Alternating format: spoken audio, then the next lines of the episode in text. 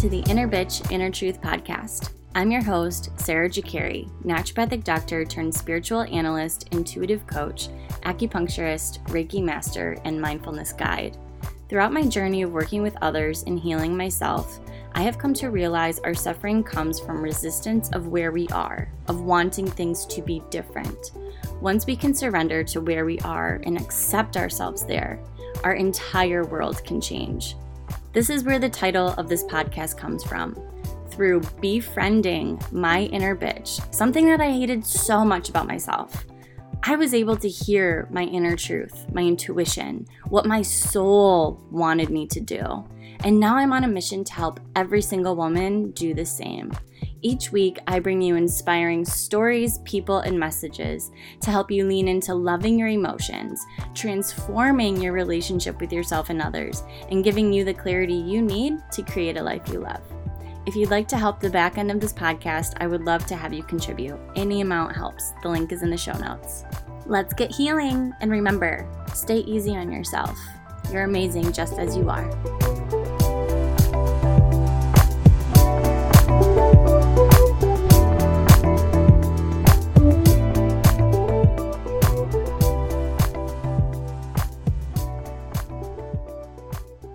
Friends, in this episode, we honor Pride Month.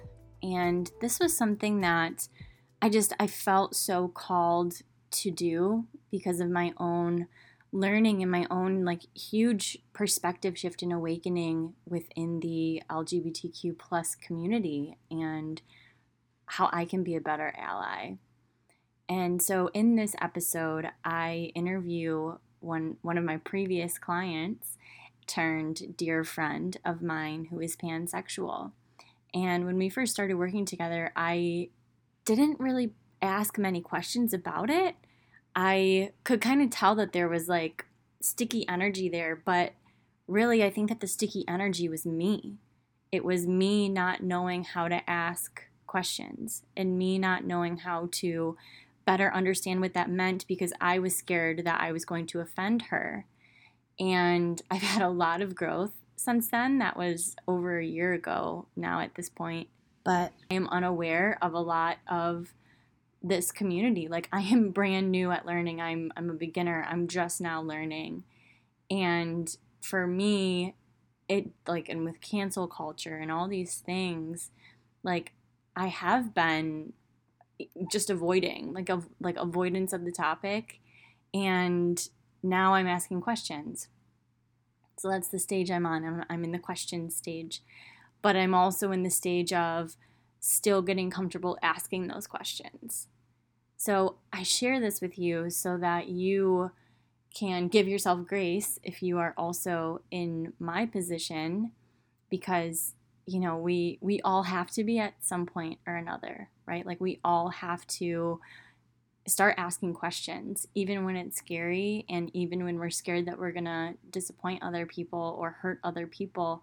We have to ask those questions because we're not going to find out otherwise. And if we're not finding out otherwise, then we're not being a good ally when really, like, I know that that's what we want to be, right? Like, we, we want to love people and we want to to really encourage people to be themselves, to own themselves and to feel comfortable in their own skin within a society.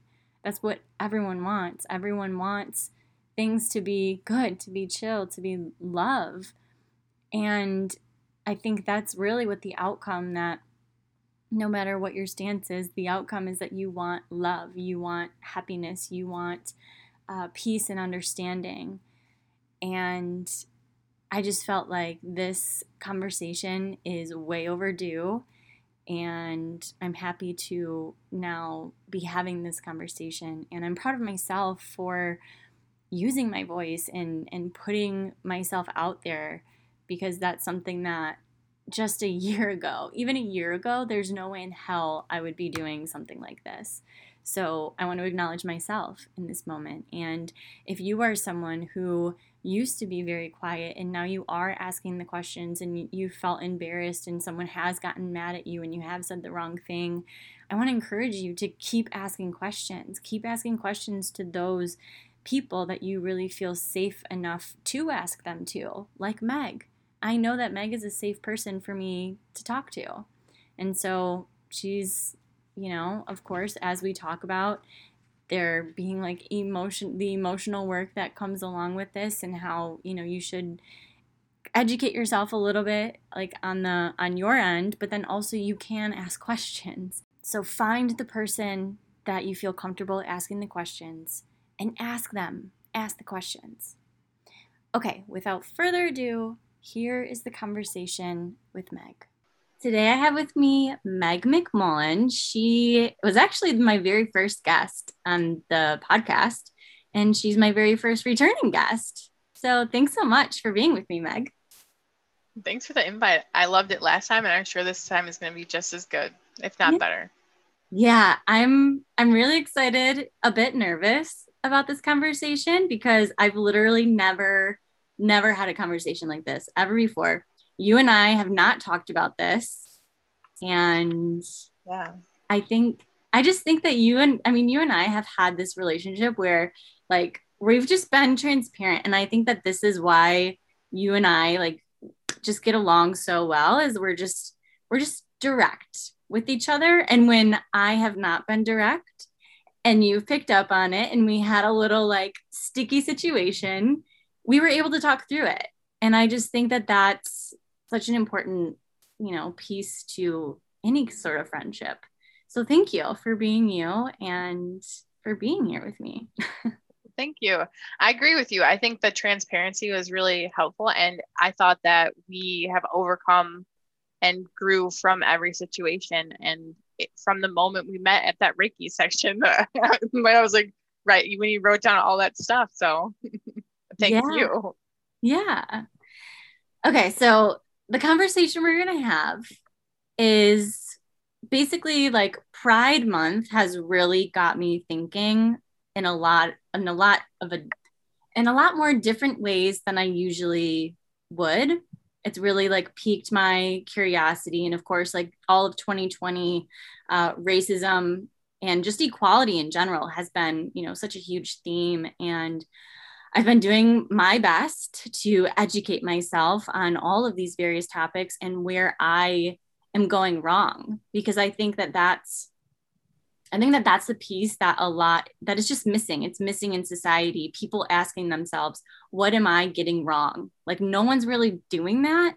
And I mean, I don't want to say no one because there is a, a very big like within the spiritual community and like personal development, like people are do ask those big questions. But I think for, you know, most of us, we don't really like question ourselves in that way in the way of like what's what problem am i contributing to and that's something that i like to really ask myself and especially with 2020 i was just like what like how can i be better you know is another way to put that and for me the reason i reached out to you is because on it was like one of our first sessions coaching sessions that we were doing you mentioned that you were pansexual. And it you know you kind of had men- like mentioned a little bit behind that and a little bit of how what kind what that experience was like for you. But it wasn't something that we really talked about anymore. We didn't focus on it or anything like that. And i guess for me and the reason why i wanted to have this conversation with you is because i want to i want to know more. I want to understand better and i think where i have realized i've really fallen short in the past in the just in the past in general where I've fallen short when it comes to um, different just minority groups. It's that I thought as a white female that um, like a white straight female that I was like I love everyone and like I'm quote unquote colorblind and I like just see love like I just want to love you for who you are and I don't want you know these other things to come in, in the way of that but that's where I w- w- went wrong because I'm totally neglecting the culture that you're coming from. And that's something that I had to kind of learn one of the harder ways because one of my best friends is half Mexican. And when I told her that I didn't even really realize that she was a different ethnicity, I just thought that she was tan. She like she was really hurt by that. And she didn't admit that to me until like years later because it was hard, you know, it was hard to have conversations about it, but with everything coming out. So, she, and, and I was like, what do you mean? Like, that upset you? And she's like, Well, I just feel like there's such a neglect of the culture that I came from.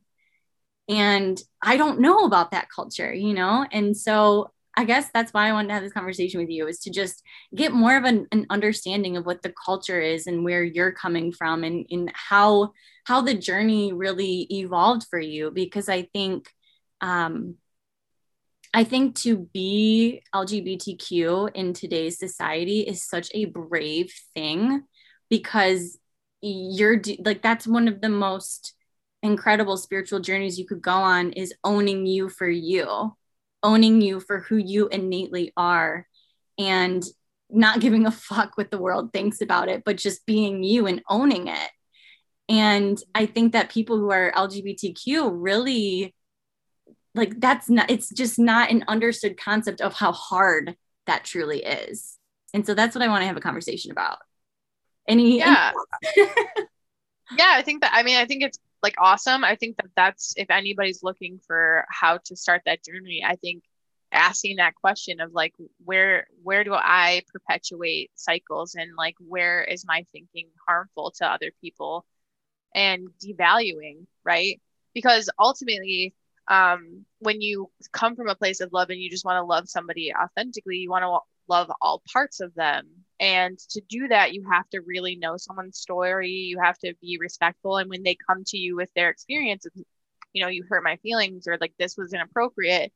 And you just have to absorb that and like honor that. So like, it's not that you were intent un, like intentional about it, but like that you didn't know and now you're growing and learning from that, as opposed to like feeling shame that you messed up and hurt somebody and having to be defensive like i didn't know like everyone kind of if you they, if you know somebody you know that they're not intentionally trying to harm you right most of the time. So i think it's really important to start there. And i think also too a good place to start is listening to people's experiences. Like one of the reasons why i advocate for a lot of different things is because i've heard firsthand experience of people i trust of their hardships and oppression. And, and it's and once you hear those stories it's like you can't unknow that and you have to you see the pain and you see the struggle and then you're like yeah this is i want to do better for society. If i want a place of love and for individuality as well as a community like space you have to know everyone's individual but um, they're all part of the whole. I think of it like uh, fingers on a hand like you all they're all part of the same body but like they all have different purposes or like the two sides of the same coin. Like we're all individual and different slightly, but we all are made up of the same kind of thing. And so for me, it didn't start like that. And it's it, I'm still in the process of like owning my authentic self. And I still have internalizations of societal standards and norms and gender norms. And I think my journey really starts is kind of interconnected with um, being diagnosed on the spectrum of autism and Asperger's, like that, because a lot of things didn't make sense until I really um, came to those understandings of like, or how can I say this? I didn't really understand until I have a reference point, right? I, until I had that reference point, I was just kind of like, I thought this was normal, or I thought like most people thought this way, or I, I thought I didn't fit in or belong in because I, I had these things. And so you know, going back to, you know, preface this, in my household, there was a lot of homophobia. Um, it was, it's okay out there. People can do whatever they want to, but in here, that's not okay. And my grandma actually said, you know, um, you know, I don't care who you fuck, you going to hell is between you and God. And as much as that is like, that's your own business and I don't care, it's still very much aggressive and like shame based of like the choices that you make are not okay and that makes you innately wrong and going to hell makes you bad. And so, like, and there's also racism. Like, you know, my mother said to me, I'd rather you come home with a woman than a black man. And so it was like, it was this like, even though she was saying it was okay for me to date a woman, she was still putting it on this derogatory, terrible thing. And so I clammed up. I never really felt safe in my body. I never really felt safe expressing myself. I didn't know who I was. I put on lots of masks. And you know, through recovery, I started to uncover those things. And um, I think it's really important too that around 2019, there was some TV shows that came out um, about sex and sexuality. Um, sex education was one of them, and there was a, a girl on there that like identified as pansexual, and it was the second time that this had come, this label had come up, and that was the moment I had this like really aha moment of like, oh, oh, that's I identify with that. And it, it's so good to have exposure to those things. And I think it's so helpful that society is going in the direction of having more um, visibility for all types of people. Because if you don't have a reference point, you feel like you don't belong or you assume it's normal, right? And then when you get this like eye opening thing of having words to a, a feeling or um, maybe even a label to something that you have felt all your life, it kind of like opens this door of like, oh, I don't have to keep seeking anymore because seeking is exhausting. Because I'm like, I had always tried to find this place of fitting in and finding comfort within my own skin. And it wasn't until I think we started coaching in April of 2020 and in february i woke up one day and i was like i had this just like giggly giggy like giddy feeling all day and i was like i'm pansexual i'm pansexual and i was just like so obsessed with it like i was just like enjoying the fact that i had finally like had this word and then i just texted all my friends and my family and i was like i'm just letting you know i'm pansexual like i just like went for it and some of my friends were like oh i thought you were I thought you had always been queer and I was like, "Oh." And then like you didn't know and I was like, "No, not really." And then like some people were like my mom is like, you know, I've told you many times like, you know, I don't care who you're with as long as you're happy. I love you for you and you know, and my sister had like kind of hinted to it a few months prior to that when I asked for certain clothes for Christmas, which is also part of my journey, which is like fi- I love Carolyn um, Myss's quote that says something like, when you find your authentic self, the style finds you. And I think that for so long, I had been trying to fit into societal norms, changing my hair every couple months, um, wearing certain clothes, feeling like a sausage in some clothes, feeling like a potato in other clothes, and like not really knowing what clothes really fit me and having, you know, body dysmorphia all came from not knowing and being comfortable in my own skin because I couldn't, I didn't have a reference point. Yeah, thank you for sharing all of that. Yeah. I, yeah, I just think it's, yeah, it's just so incredible to, I mean, even just now talking with you, and I know like a lot of the work you've been doing in the past couple months, like I just, it's just so incredible the growth that owning something like that gives you. 100%. And that's what I'm just in awe of within the LGBTQ community. It's like once you just own it, like like really just be confident in it and like yeah this is who i am it's it's beautiful yeah. I think too it's important to say that like for any movement it's always important to like the reason that i can just text my family and say look and my friends like hey look i'm pansexual is because there has been so much progress since the first protest you know the, when you know that was like i can't remember when it was 50s i think or 60s um, and it all stems from that. Like i couldn't be this way. I couldn't be this outright if we hadn't made this much progress.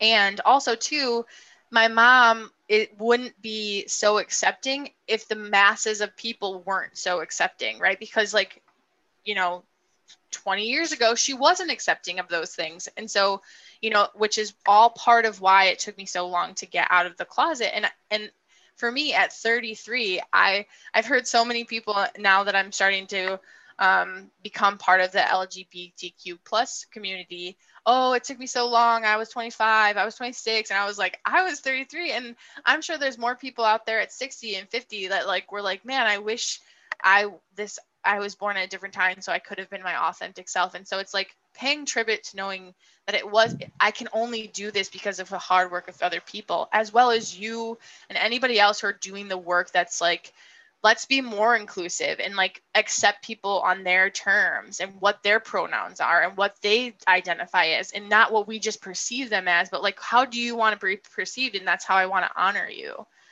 you know? Yeah. Yeah okay so i, I have questions and this is Of where course. you know things get like awkward and weird for me to ask questions where i'm like i should know this but i don't i don't like i just don't know because i've never asked you know so what is pansexual So to me, pansexual means that I love people. I don't.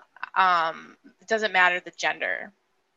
Um, and a lot of people also identify that with demisexual, but demisexual is more in in the definition label of the term that you fall in pe- love with people based on the emotional connection, which a lot of times demisexual and pansexual kind of hand in hand. A lot of people say, but um, for me, I love people in general, and so I, I, and this also is slightly different for me because, because I'm on the spectrum, I never viewed people as sexual. Like, I boy crazy phase, and the only reason I did have a boy crazy phase is because everyone else was being boy crazy. And in order to camouflage, I was like, oh yeah, I'll pick somebody and be like, I have a crush on that person, because I didn't see people like that. But as I started to come into my own, I started to realize I had picked up on a lot of um, things that I found attractive, such as like I used to wear um, basketball shorts and like baggy t-shirts and like sweats and like um, basketball, you know, shoes because I found it sexy, but I didn't have the terminology for it.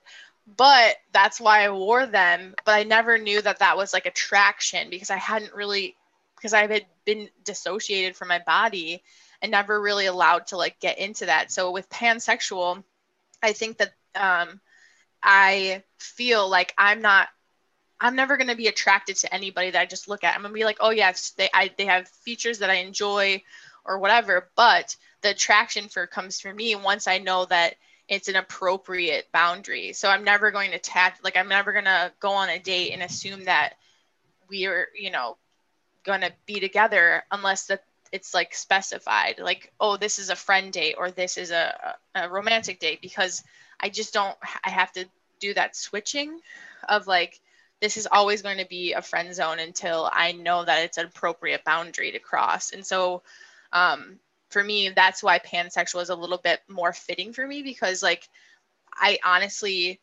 just love people and so and i become you know, I don't want to say obsessed, but like, you know, infatuated with people and all their stories and all the things. And so I, I fall in love very, very easily. Uh, and so for me, that's why pansexual works so well for me. And I don't always need the emotional like connection because I just in like that's just how I view the world, you know. Yeah.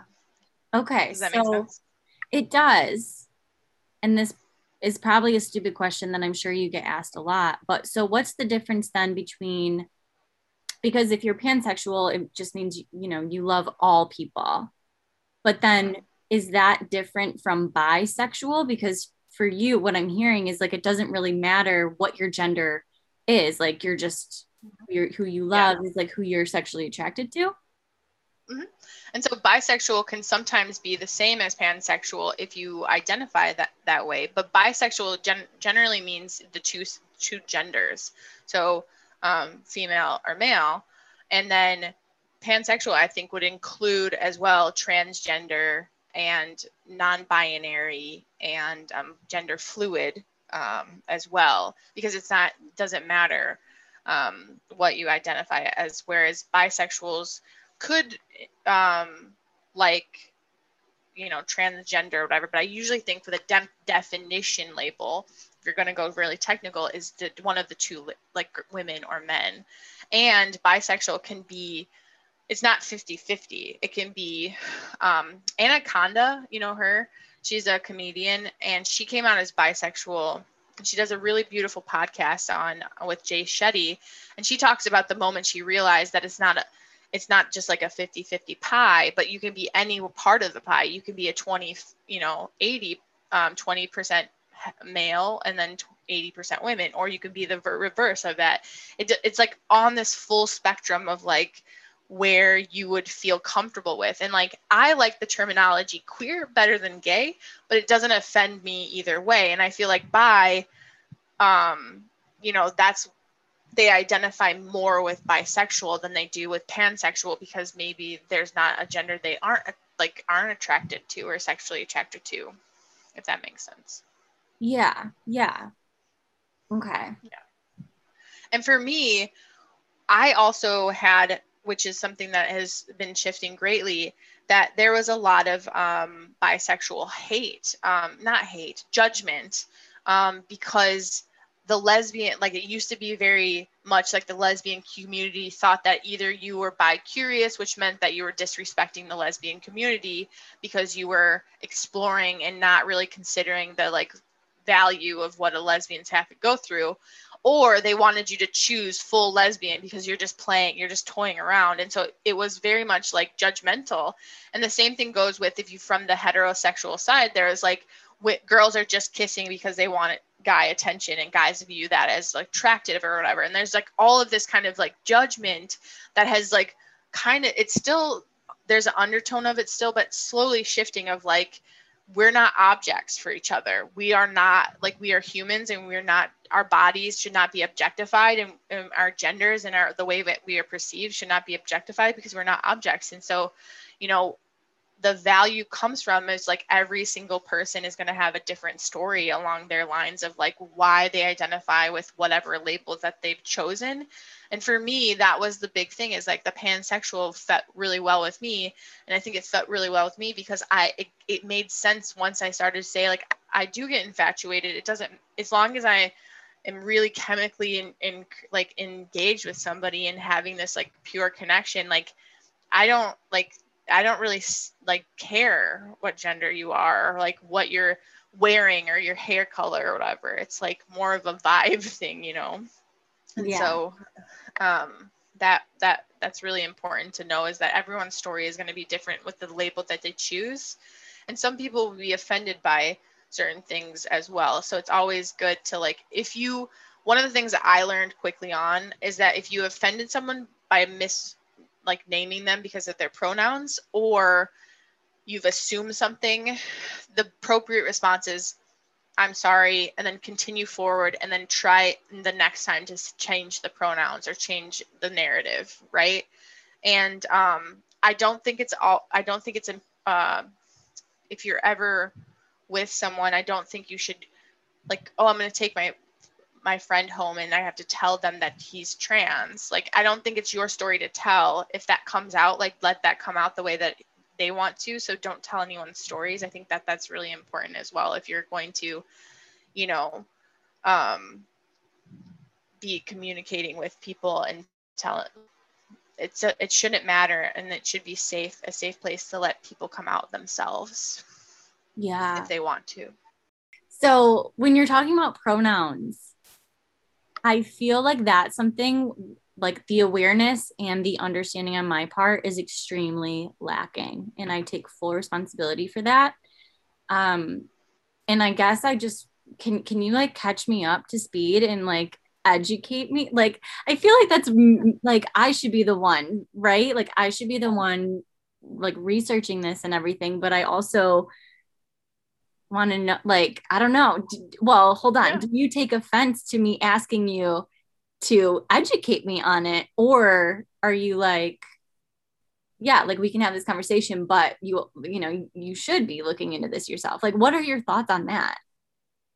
I'm not offended that you're asking i like that we're having conversation. I think it's really important that everyone has hard conversations even when they're uncomfortable I think it is appropriate to ask if someone wants to do the emotional labor. And I agreed to this podcast, and we already talked about it freehand of like what we're going to talk about. So, you know, I'm all for talking about this. Um, by by all means, I'm not like an expert. I only just know my story and like what I've gone through, and I've only been out technically out of the closet for a year. So, like, you know, um, I can only you know do that much. And I think for the doing your own work, I think for sure look into this and also start bringing into conversation more. Like when you meet somebody, automatically ask them like, "What are your pronouns?" Like don't assume anything. And if people are taken aback by it and you're in a wrong crowd, it's like, "Oh, I'm sorry. I'm just being respectful of what you want. Would you like to be called?" And if you know, and it's, it kind of starts the question automatically. And I have a few um, non-binary friends. They um, you know, are always appreciative of that like initial asking, you know, what's your pronouns? I personally identify as she, her, but I'll give you an experience about how this um, plays out. So, for all of my life, I've always felt like a, a woman, but I felt like a masculine woman. Inside, internally, I felt like a very big, burly male masculine like energy inside of me. And so for me, I had always perceived this as just like I'm a tomboy. And like I had, you know, I had grown up in that. I liked sports and stuff like that. But I'd always been comfortable in my body to say like my chest and my genitals. And so I think that like that has never been a problem for me. I did question that like as I started to like get older if maybe this masculine feeling inside of me was because I'm in the wrong body. But I had always come back to the fact of like, I really do feel like a blend. Like, there are times when I do feel very masculine, but I still love like my chest and I still love like, you know, wearing certain clothes and having a style that makes me feel sexy and good and feminine. And I will tell you this: one of my, my best friends, when I said this to somebody about how I felt like this big burly man inside, quote unquote man inside, is she was like, "Oh, but I I've always viewed you as very beautiful and and um, feminine, right? And like just like flirty and fun and confident." And I was like, "Oh my god, that I feel just like this clomping troll inside." But on the outside, I'm being perceived as other things because it's honestly because society has said this is what a female is and this is what a male is. Can you imagine when they first discovered what a male and female was that they were if they were reversed, right? If we were, you know, and so it's like it's just a label and ultimately we all have those things. I you know, I have a friend who she said they said, excuse me, they said that they feel like a 12-year-old boy who likes skating and like do these like like spark jokes, but also a grumpy old man that likes to sleep and like doesn't like to. So they choose they because it fits with their what their body is and the way they their energy feels, and so they're this combination of the two. And so I think that that's a beautiful way of experiences. Just because I'm perceived because of my body parts doesn't necessarily mean that that's what I identify with. And so I always think that it's appropriate to um, kind of give people permission. Like in my bios and any of the things I put, I always put she, her so that people know that I respect pronouns and I don't mind being called out if I assume wrong. And um, so I think that that's a really big thing. And again, going back to like, if you mess up, just apologize and move forward and try to do it the next time. And you'll catch yourself like I did earlier when I was like, oh, she, they automatically go go right to the their pronouns when you mess up as if you were giving a speech and you stumbled over your words. That's it. You know it doesn't need more than that as long as you're trying to you know reprogram to respect whatever your friends family or you know society the places that you want to go and people you want to see you know? Yeah thank you so much for breaking that down for me it I understand so much better now that you gave those examples and um, yeah, just clarifying what what that's all about. Um, to me, like I that makes sense. Like I get it. Um, and then I also had just like while you were sharing, I had this. It, it's like literally everything is made up. Everything in the whole world is made up by us, by humans. Literally every single label, every single rule, we made it up we made it all up. Like God put us on this planet and we decided that we knew what was best. And it's, I just, I I've always been a rebel, right? But I just love that it's like, okay, we're questioning everything we've ever labeled, everything we've ever put rules on. And I think that that's why I'm so um I'm I'm just what's the word? I, I guess humbled by like the strength it takes to go against all of that yeah so i want to i want to actually share this part with you because when because i had internalized homophobia within me um, i started to like when i first started on this journey and i think it started right around when i started questioning things right around 2018 when i started listen when i listened to jay shetty and anna akana and um, i started to notice like what i would say out loud about a person or think inside my head. Like I wasn't judging it, but I was like, I would walk and I would be like, oh, hello, handsome. And in my head, and then I'd be like, well, why did I say that? Like, why did, like, and then I was with my friend who's super boy crazy. She always talks about sex. She always talks about like that guy and she'd take him home and rip him apart. And like, she's always been like that. And I always found that fascinating because that's not just not how I am. And around her, we'll both like say out loud like you know oh look at that hunk or whatever and then like i was like oh and then when i would see an attractive female presenting person i would keep it in my head like i would say the compliment or whatever to myself and I think it was because of that internalized homophobia. Like when I was in sixth grade, when everyone's taking showers together, like I was so scared of like looking at someone and making someone feel uncomfortable. I once was in gym class and I tripped up the stairs and I was eh, behind this little, like she was sh- very small, very petite.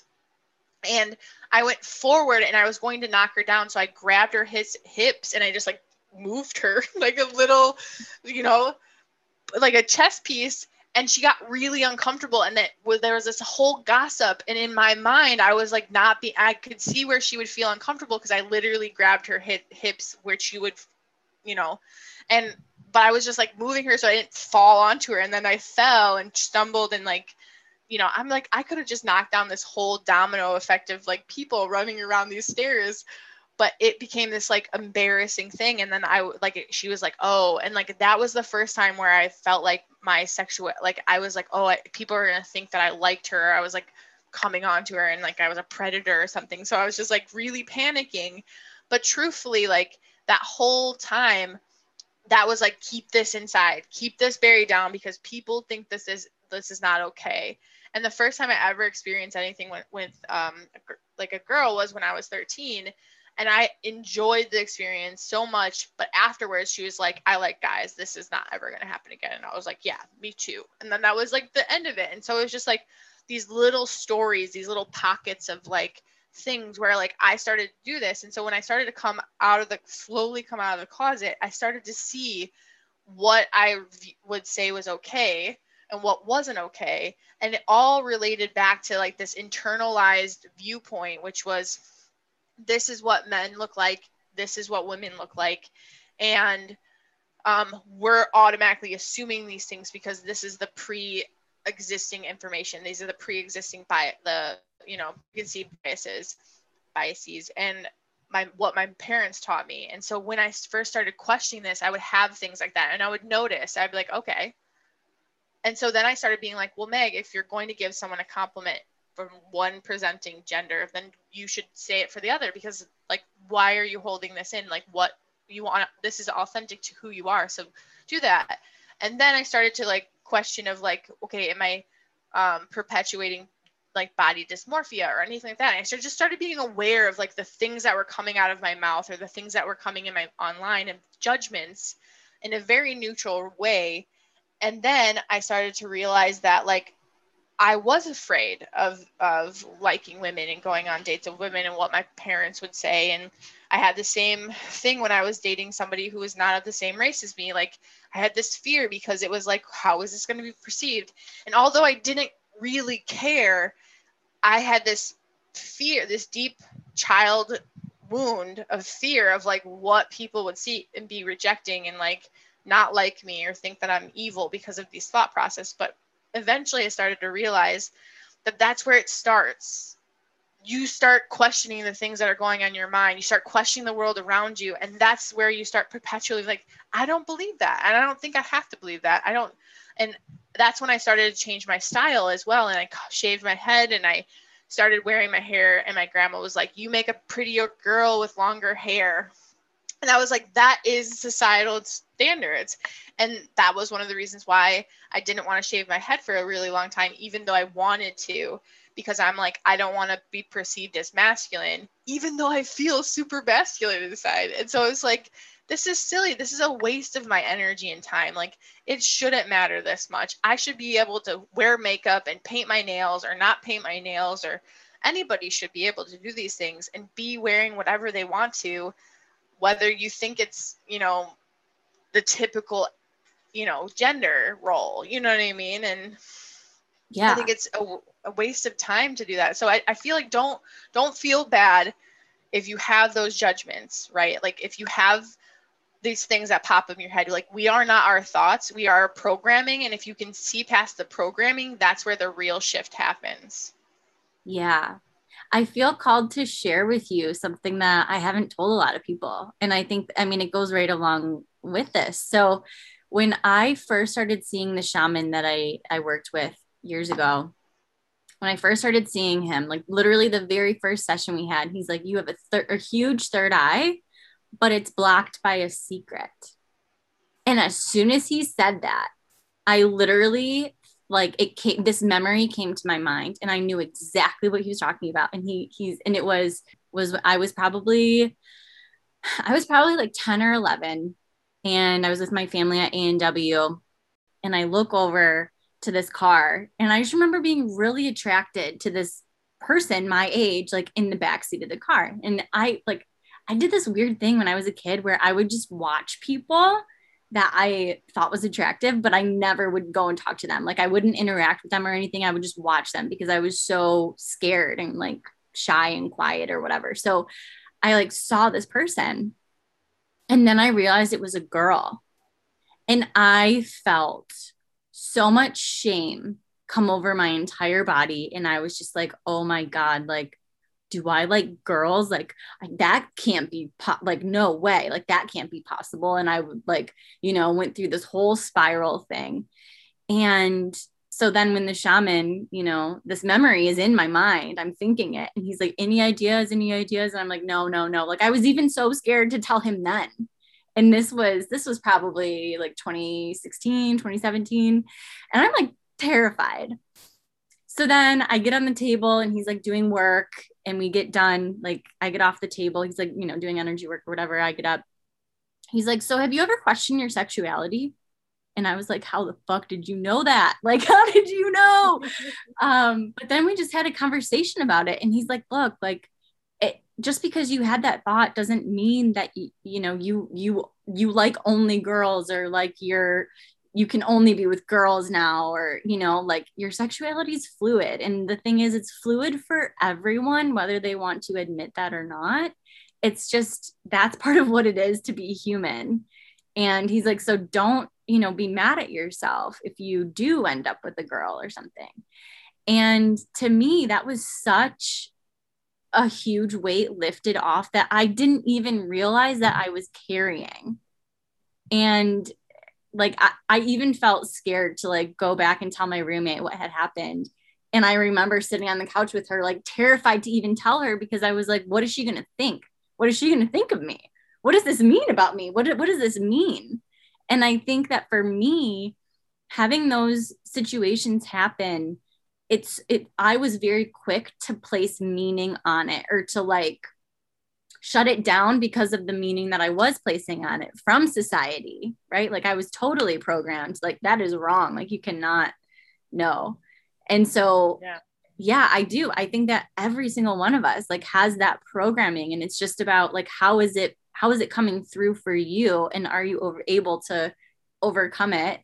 I don't I don't know. Like own, it, own that your sexuality is fluid. Like I don't know. Yeah. I, th- I think Bill Nye actually Bill Nye uh, just an episode on this, and there's a meme floating around, but he said, Your identity, sexuality, and gender all shift and are all fluid throughout your whole life. As you change, that's always going to shift. You're like you are not the same person as you you were. And so like once you accept that like beautiful creative force of it, do what feels right for you in the moment. If you know, and you don't even have to have a label. I always say when people are like, what's your sexuality? I say the label that I choose is pansexual because I have a choice of what I want to identify with. And I have a choice of who I, as my grandma say, fuck. You know what I mean? Like I have a choice. And so, and I, like that's the thing is like I, I've come to the place where if I want to feel comfortable in my skin, I have a choice of what I wear, who I hang out with, what my environment looks like. And thankfully, that has come from a long line of people standing up and being advocates and, and doing the hard thing and having conversations and protesting and shifting people's perspectives because we wouldn't be here having this conversation if that wasn't true. And so, you know, I think it's a beautiful way of, you know, you know, having giving people reference points. Like you are not your thoughts, you are not all homophobic or all racist or all you know, xenophobic or whatever because you've been programmed, but you are those things if you continue to act like act on them and perpetuate those.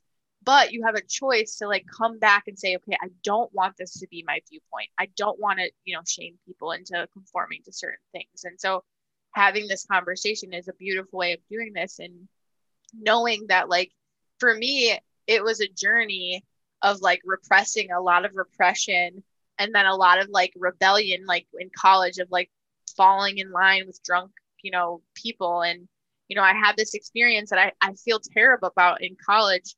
I actually really had this big crush on this girl in college. And i asked her on a date.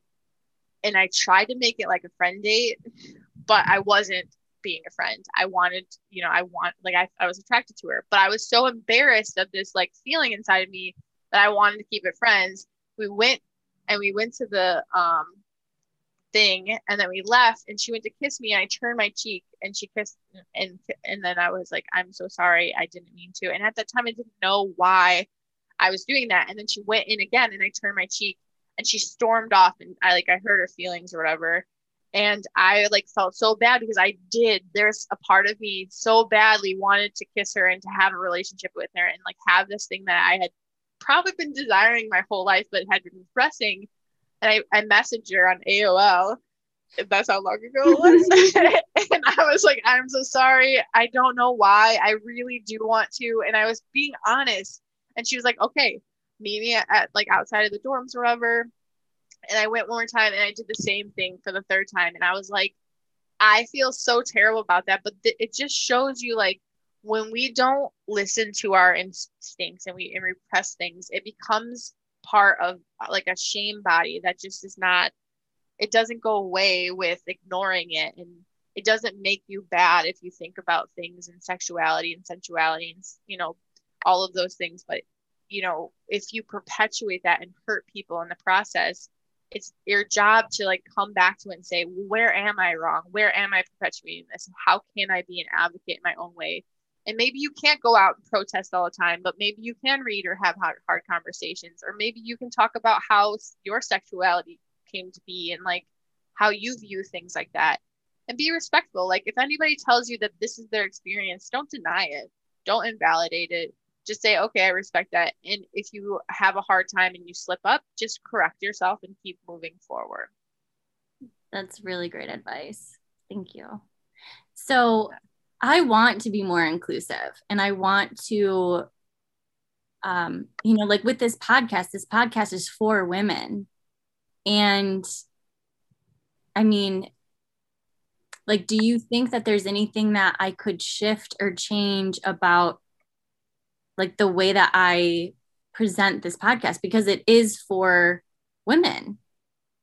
Mm-hmm. And so that's, I yeah. think I think a good good place is like that when I first started on the anti-racism, I started just listening to my people my friends of color. Like I want to hear your story because I want to know how you were oppressed and how it affects you and what your daily life looks like and stuff like that. And like listen to that and see if there's something in my daily life that I don't, you know, uh, do and and as you talk about like growing and helping people come into their power i think a really big one is like are you making choices of like who you're uh, inviting on your podcast of being more you know open and like you know the spiritual uh, world is very hard on um people of color and that, that would be a great way to do that um you know um there's not a lot of influencers that are um LGBTQ that they all get kind of shadow banned and kind of push the front. And they, they also get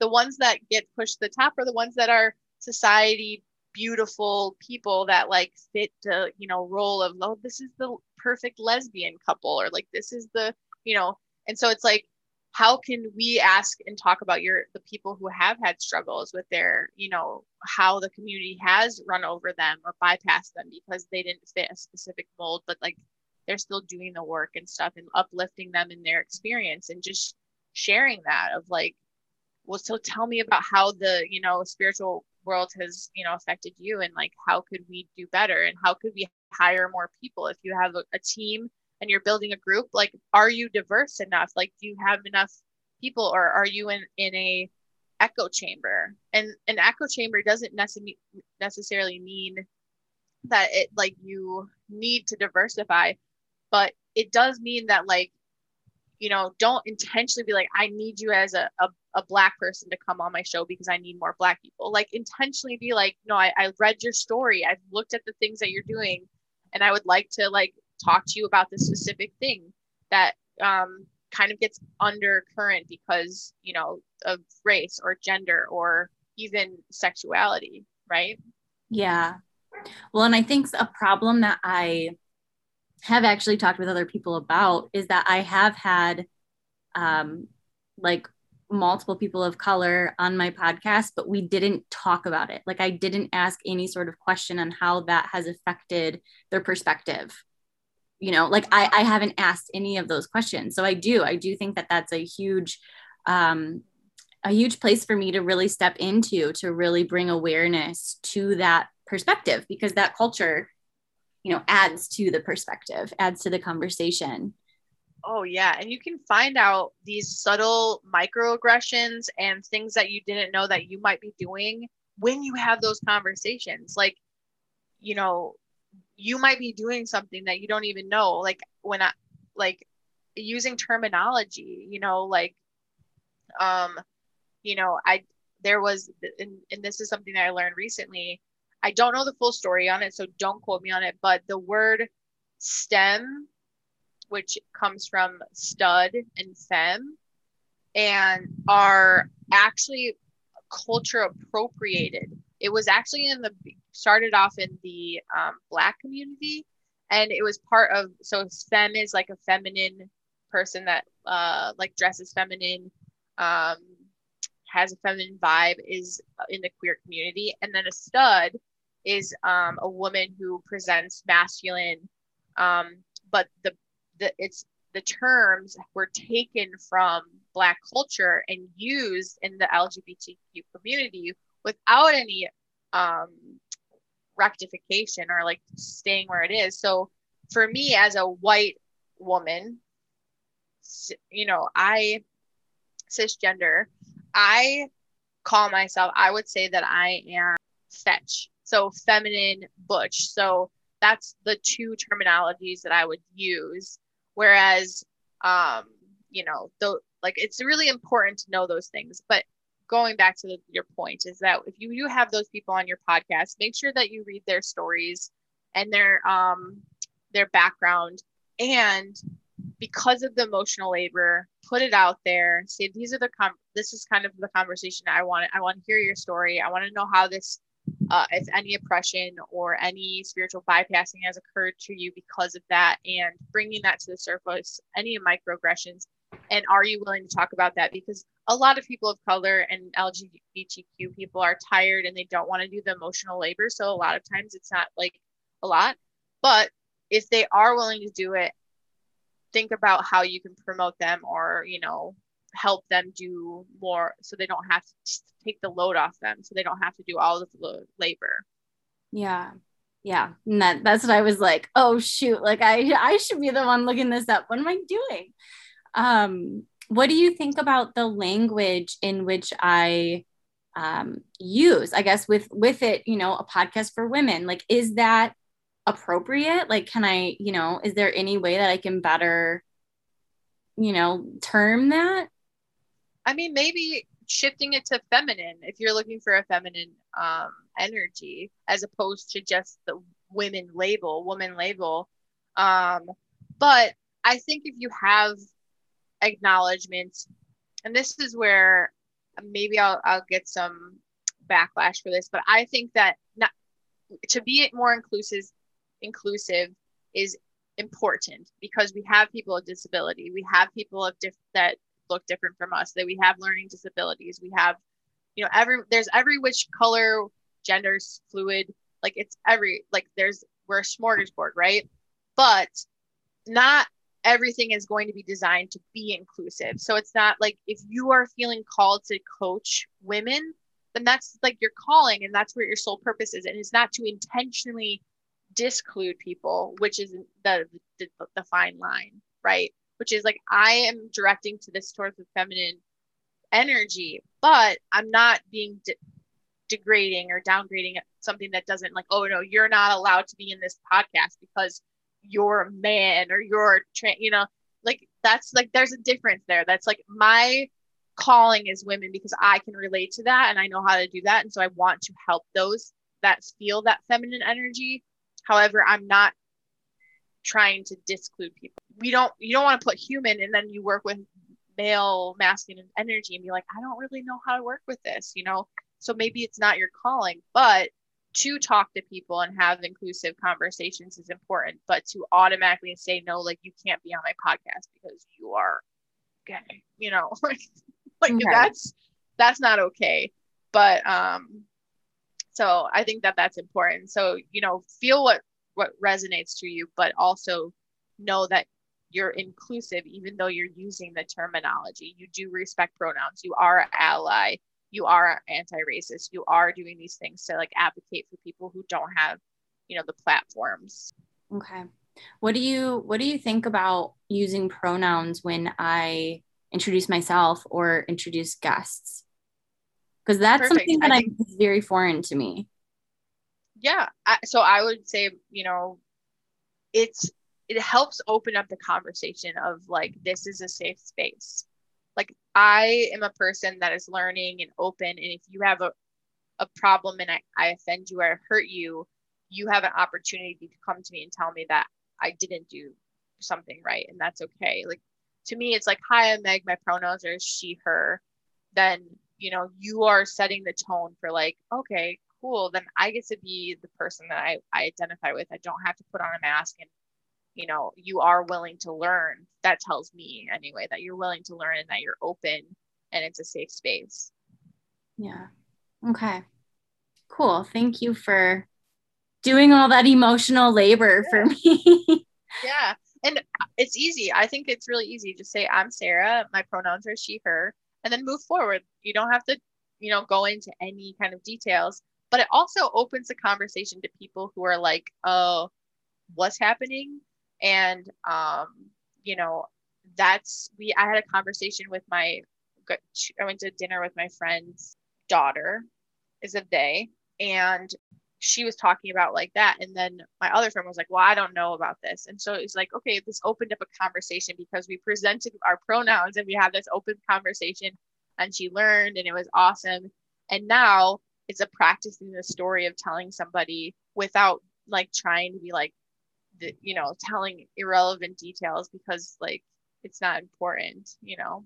Right. I just i feel like this is something that i it's it's it's already taken me too long to to ed- get educated right? It's just it's been too long and it's never yeah, too late.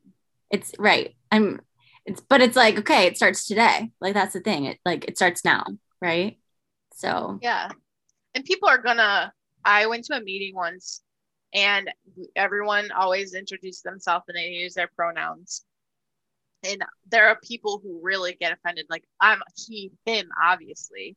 And it was like that is the whole reason that we are ha- like saying this. It's not obvious. Sometimes it's not obvious. Sometimes we I I was on a dating app and someone messaged me and was like, "Your look is interesting," and I was like, "Is this a compliment?" And they're like, "Well, what are you?" And I was like, "I'm a human." I'm like, yeah. I'm like, what what are you getting at here? And it's like, well, I, I just wanted to know what gender you are, and I'm like, okay, this is, and so I like gave them the you know rundown, and I was like, this is in a like you know, and he's like, I don't mean to offend, but it's like that kind of like stuff is like you don't feel like a safe person to have a conversation with because you're like obviously because you're falling into the norms like it's not obvious to everybody you know it's not it, to my best friend it's not obvious that i feel masculine. To her i'm very feminine. And so if i were to change my nouns you know she would have been like well you know it might be confusing to her because uh, she doesn't perceive me that way. And it just makes everything a lot easier because it's like we're not let's not assume anymore because we know what assuming does. So let's just like be transparent, going full circle to the beginning of our conversation. Be transparent because we can't read each other's minds and we don't know what's important, what's valuable. Maybe I don't care about my pronouns, but someone does, and like let's respect that because th- that's their their truth. Right.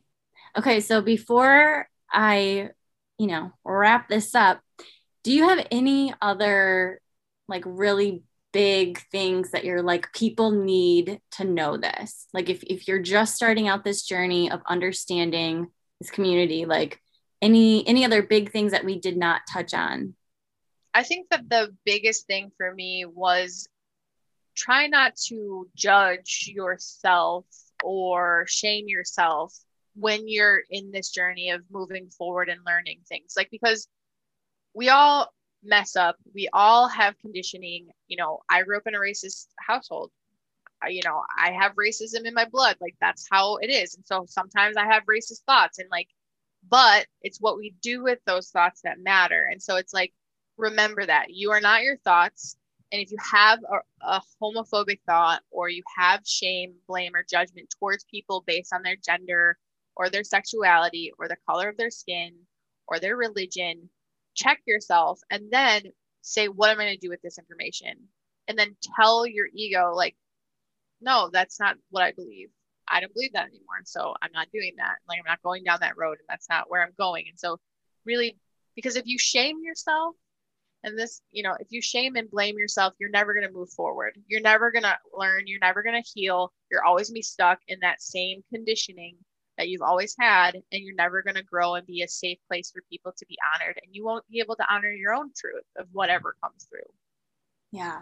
So good thank you for for sharing that. And thank you for bringing light to that that concept too because i think just as a society like if you grew up in society you have this conditioning like the racist conditioning the homophobic hom- homophobia like you have that conditioning if you grew up in society today. There's no way like you are part of the collective unconscious.